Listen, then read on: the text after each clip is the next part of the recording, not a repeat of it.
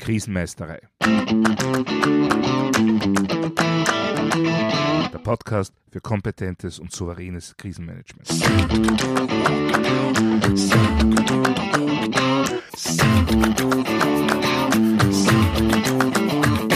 Hallo, ich bin Thomas Prinz von krisenmeisterei.at. Ich helfe Verantwortlichen, Krisen souverän und kompetent zu meistern, damit diese nicht zu ihrer persönlichen Tragödie werden. Haben Sie so etwas auch schon erlebt? Eine herausfordernde Situation. Es muss nicht einmal unbedingt eine echte Krise sein, die eigentlich in den Griff zu kriegen wäre. Aber das verantwortliche Management kommt immer mehr in Strudeln. Man hat fast den Eindruck, sie scheitern an sich selbst. Ja, Grund dafür ist oft gar nicht die Situation an sich, sondern vermeidbare Fallstricke. Ich nenne sowas Krafträuber, also Dinge, Ereignisse oder Abläufe, die uns unnötig Energie abzapfen und damit unsere Fähigkeit, eine Krise oder was auch immer zu managen, massiv beeinträchtigen. Und genau darum geht es heute um meine Top 7 dieser Krafträuber. Ja, der basalste dieser Krafträuber ist gleich ein Pärchen. Es sind Hunger und Durst. Oder besser gesagt das Fehlen von beiden. Denn je höher der Stress, desto eher vergessen wir darauf zu essen oder zu trinken. Nur, das kann sich ziemlich negativ auf unsere körperliche und vor allem auch geistige Leistungsfähigkeit auswirken. Natürlich kann man es auch in der anderen Richtung übertreiben. Nach einem Schnitzel, das in allen Richtungen über den Tellerrand drüber hängt, mit viel Pommes und Mayo, äh, ist man wahrscheinlich auch nicht besonders fit für schwierige Entscheidungen. Aber nach meiner Erfahrung sind am ersten Unterzuckerung und Dehydration ein Problem für Notfall- und Krisenmanager. Und da spreche ich jetzt nicht von pathologischen Werten oder Personen, die unter Diabetes oder Nierenproblemen leiden. Nein, auch auf völlig gesunde Menschen kann zu wenig Essen und Trinken deutliche Auswirkungen haben. Man wird fahriger, gereizter, man ermüdet schneller. Und das alles ist absolut kontraproduktiv für Krisenmanagerinnen und Krisenmanager. Und vor allem, es ist sehr leicht vermeidbar. Gut haltbare, leicht verdauliche Snacks gehören einfach unbedingt zum vorbereiteten Material von Krisenmanagerinnen und Krisenmanagern. Genauso wie eine Trinkflasche zum Beispiel. So eine Trinkflasche fülle ich mir dann immer zu Beginn eines Einsatzes an und habe damit auch ziemlich einfach einen laufenden Überblick über meine Flüssigkeitsaufnahme. Das hilft mir einfach, mich daran zu erinnern zu trinken. Denn, wie gesagt, je stressiger es wird, umso eher vergisst man drauf. Das heißt aber nicht, dass es der Körper deshalb auch weniger braucht. Daher unbedingt aktiv darauf achten. Ja, der nächste Punkt wäre die Übermüdung. Darüber habe ich ja schon mal eine eigene Episode gemacht, Schlaflos in der Krise. Ja, Im Wesentlichen kann so eine Schlaflosigkeit, so eine Übermüdung zwei Gründe haben. Variante eins: ich bin so gestresst, dass ich in meinen Pausen auch nicht mehr runterkomme und daher nicht mehr schlafen kann. Variante 2, ich habe gar keine Pausen, in denen ich schlafen könnte, weil ich durchgehend managen muss. Kurzfassung für beide Varianten. Äh, hier fehlt es womöglich an entsprechender Vorbereitung. Schauen wir uns das etwas näher an. Wenn ich keine Zeit für eine Pause habe, weil ich als allein verantwortlicher Krisenmanager rund um die Uhr permanent verfügbar sein muss, ja, dann ist es eigentlich nur eine Frage der Zeit, bis meine Performance deutlich sinken muss da rede ich jetzt nicht von Wochen oder Tagen, sondern eher Stunden.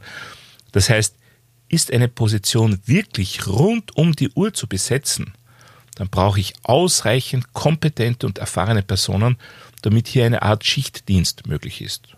Ansonsten fahre ich das Ding mit einer relativ hohen Wahrscheinlichkeit einfach an die Wand. Kommen wir zur anderen möglichen Ursache für Schlaflosigkeit.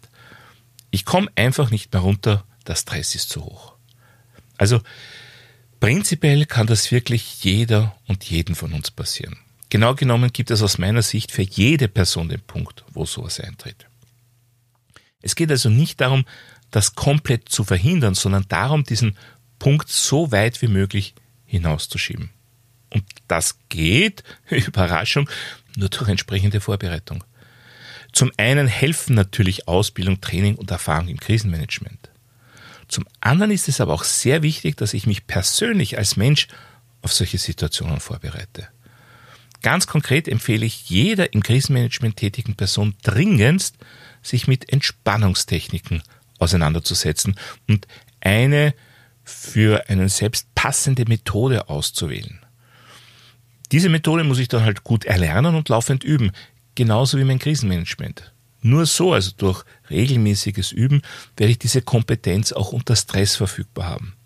Und das hilft mir dann massiv, länger performant zu bleiben und Pausen auch effektiv nutzen zu können. Ja, mein nächster Krafträuber, das wäre ein störendes Umfeld. Und damit meine ich jetzt Dinge wie störende Geräusche, zu viel und zu lautes Reden in zu kleinen Räumen oder auch einfach schlechtes Raumklima. Meine Erfahrung zeigt mir, dass vor allem noch eher unerfahrene Notfall- und Krisenmanager so etwas viel zu lange tolerieren und versuchen halt irgendwie noch konzentriert zu bleiben und trotz aller störender Einflüsse irgendwie weiterzumachen. Nur sowas erhöht natürlich laufend meinen Stress. Und irgendwann ist es dann plötzlich zu viel. Daher übernehmen Sie die Kontrolle Ihres Umfelds. Legen Sie Kommunikationsregeln fest.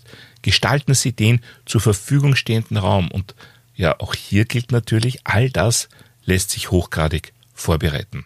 Nur muss ich dafür eben auch ausreichend Ressourcen zur Verfügung stellen und diese auch sinnvoll planen. Ich habe da zum Beispiel mal ein Foto auf Social Media gesehen, auf dem ein Unternehmen stolz den neuen Krisenstabsraum präsentiert hat. Im Prinzip ein rechteckiger, an sich unstrukturierter Besprechungsraum, in dem der aus acht Personen bestehende Krisenstab arbeiten sollte. Da gab es ein tolles, großes digitales Whiteboard für Präsentationen, Besprechungen, Briefings. Die Arbeitsplätze selbst waren dann so in einem U angeordnet, sodass alle wirklich auch gute Sicht auf dieses Whiteboard hatten. Ja, so weit, so gut. Aber auf jedem Arbeitsplatz waren jetzt je ein Notebook und ein Festnetzanschluss aufgebaut. Eine Ladestation für das Handy war ebenfalls vorbereitet und so ein Headset für Videocalls. Also technisch gesehen haben die da einiges hineingesteckt. Nur wenn in diesem Raum ein echter Krisenstab unter Volllast arbeiten soll, dann wird das einfach nicht funktionieren, das kann ich garantieren. Denn bei dieser Anordnung und ähnliches habe ich schon öfter gesehen, stören sich alle gegenseitig. Die Folgen werden entweder Spannungen und Aggressionen sein oder die Mitglieder des Krisenstabs gehen zum Telefonieren zum Beispiel auf den Gang raus. Ja, wie gut dann alles dokumentiert werden wird und wie vertraulich die Gespräche am Gang bleiben, das ist dann wieder eine andere Geschichte. Also, wenn ich Räumlichkeiten für das Krisenmanagement vorbereite, dann muss das unbedingt jemand planen, die oder der einerseits wirklich bereits praktische Erfahrung im Krisenmanagement hat und andererseits weiß, wie der konkrete Krisenstab dieses konkreten Unternehmens, dieser konkreten Organisation oder dieser konkreten Behörde aussehen und arbeiten wird. Ich muss den Menschen im Krisenstab eine gute Arbeitsumgebung bieten, eine, die sie dann auch selbst kontrollieren können. Denn das mit der Kontrolle ist ja sowieso so eine Sache in einer Krisensituation. Wenn ein disruptives Ereignis unsere gewohnten Abläufe stört, dann geht es ja gerade um das Wiedererlangen der Kontrolle, der möglichst vollen Kontrolle. Gleichzeitig ist der mit der Krise meist verbundene, zumindest teilweise Kontrollverlust ein typischer Auslöser für Unsicherheit, Hilflosigkeit und damit verbunden natürlich auch für Ängste. Und das ist auch ganz normal. Nur muss ich als Krisenmanagerin oder Krisenmanager vorher gelernt haben, damit umzugehen.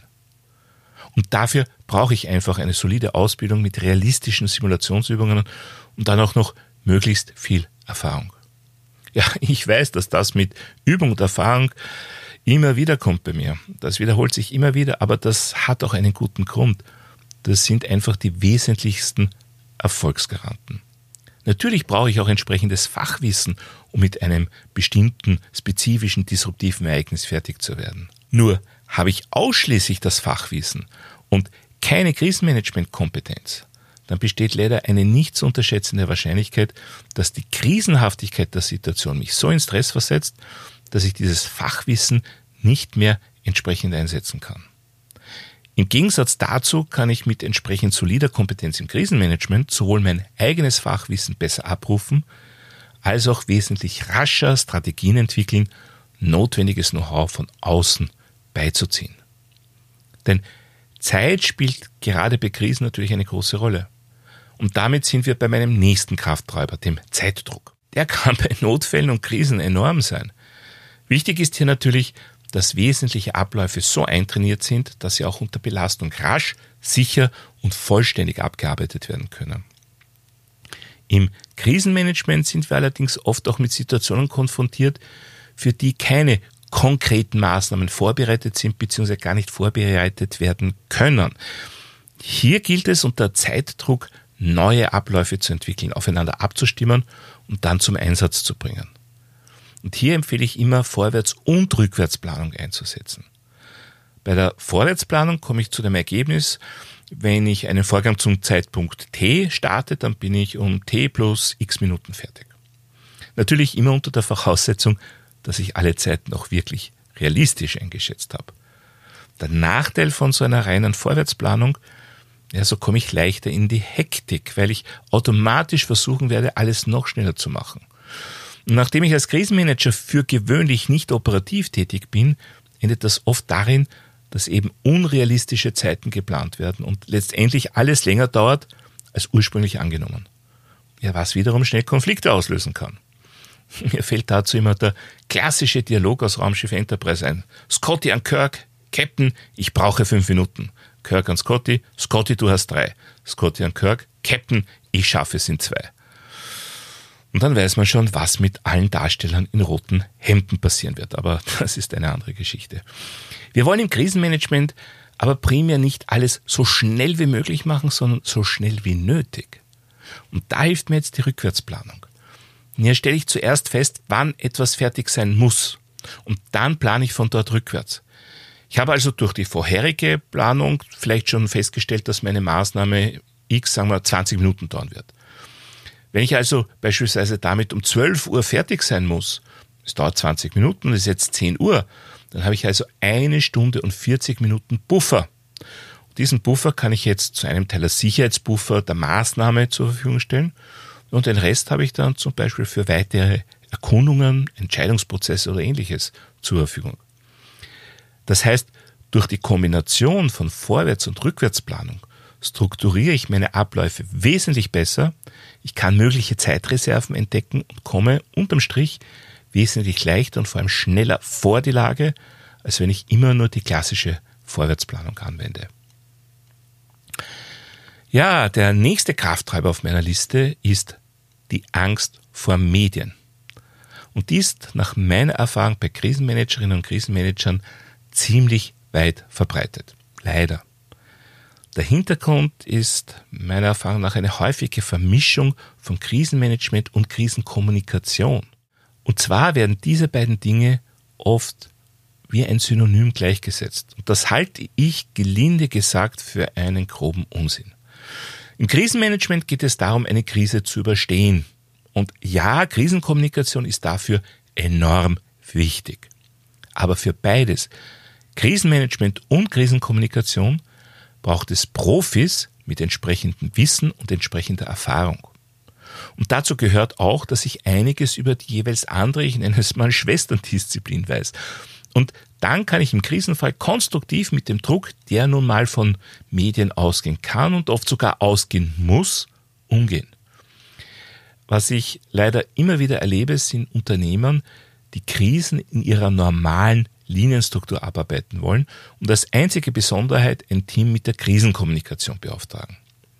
Nachdem Krisen aber für gewöhnlich nicht in der normalen Linie abgearbeitet werden können, sonst wären es meist gar keine Krisen, ja, deshalb endet das meist so, dass das Krisenkommunikationsteam eigentlich wesentliche Koordinationsaufgaben des Krisenmanagements übernehmen muss, aber unter Umständen ohne dafür ausgebildet zu sein und ohne dafür über entsprechende Ressourcen zu verfügen.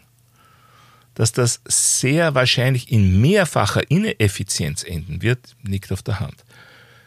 Ja, genauso oft gibt es auch keine speziellen personellen Planungen für die Krisenkommunikation. Man geht dann einfach davon aus, dass die Krisenmanagerin oder der Krisenmanager die Krisenkommunikation einfach mitmacht. Das kann gut gehen bei kleinen Krisen in sehr kleinen Unternehmen, tut es meist aber nicht.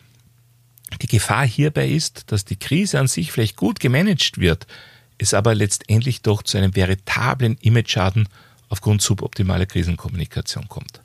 Das heißt, meine dringende Empfehlung ist, im Krisenfall Profis sowohl für das Management an sich als auch für die Kommunikation einzusetzen.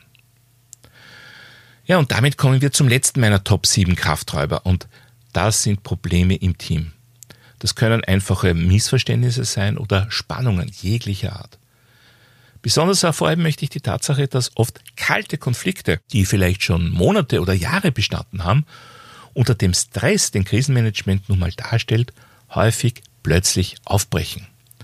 Und das hat natürlich massive Auswirkungen auf die Performance des gesamten Krisenmanagement-Teams. Manchmal kann man solche Probleme schnell und einfach lösen. Oft aber auch nicht. Was aus meiner Sicht aber auf jeden Fall ganz wichtig ist, dass man sie anspricht, dass man nicht einfach drüber hinweggeht. Besonders schwache und unerfahrene Führungskräfte tendieren dann oft dazu, ihr Team darüber hinweg zu streicheln. Wenn es Spannungen und Konflikte im Team gibt, dann muss das angesprochen werden. Ansonsten werden die Probleme quasi unter der Decke laufend größer und größer, bis sie dann irgendwann endlich explodieren. Und ja, es wird während einer Krise mit sehr hoher Wahrscheinlichkeit nicht genug Zeit geben, alles auszuräumen und jahrelang schwelende Konflikte zu lösen. Darum geht's gar nicht. Aber wenn ich einmal gemeinsam mit den Betroffenen die Existenz des Konflikts anerkenne, dann kann ich einen Lösungsweg hinausstellen und eine Vereinbarung für den Umgang miteinander bis dahin erreichen. Und das geht, Erfahrung vorausgesetzt, durchaus auch recht schnell. Nur müssen diese Vereinbarungen dann natürlich auch eingehalten werden. Und auch hier muss ich wieder regelmäßige, realistische Übungen einmahnen. Wenn hier auch die Zusammenarbeit des Krisenmanagement-Teams unter Stress geübt wird, dann werden zwischenmenschliche Probleme ziemlich sicher schon vor einer echten Krise sichtbar. Und dann kann man rechtzeitig daran arbeiten und nicht erst, wenn schon mehrere Hüte gleichzeitig brennen. Ja, das waren meine Top 7 der Krafträuber, nicht nur im Krisenmanagement. Was sind Ihre schlimmsten Krafträuber? Würde mich sehr interessieren. Schreiben Sie mir doch eine E-Mail an podcast.krisenmeistere.at oder noch besser, schicken Sie mir eine Sprachnachricht via memo.fm-krisenmeisterei. Ich freue mich riesig auf Ihre Erfahrungen und Anregungen. Darüber hinaus können Sie mich auch über meine Website www.krisenmeisterei.at kontaktieren. Dort finden Sie auch wie immer Shownotes und weitere wertvolle Infos zum Thema Krisenmanagement. Ich würde mich auch freuen, wenn Sie meinen Newsletter abonnieren bzw. mein E-Book runterladen. Außerdem können Sie sich für eine meiner Online-Schulungen anmelden. Und falls Sie es noch nicht getan haben, vergessen Sie nicht, den Podcast gleich zu abonnieren. Dann versäumen Sie auch in Zukunft keine Folge. Das war's für heute. Ich bin Thomas Prinz von krisenmeistere.at.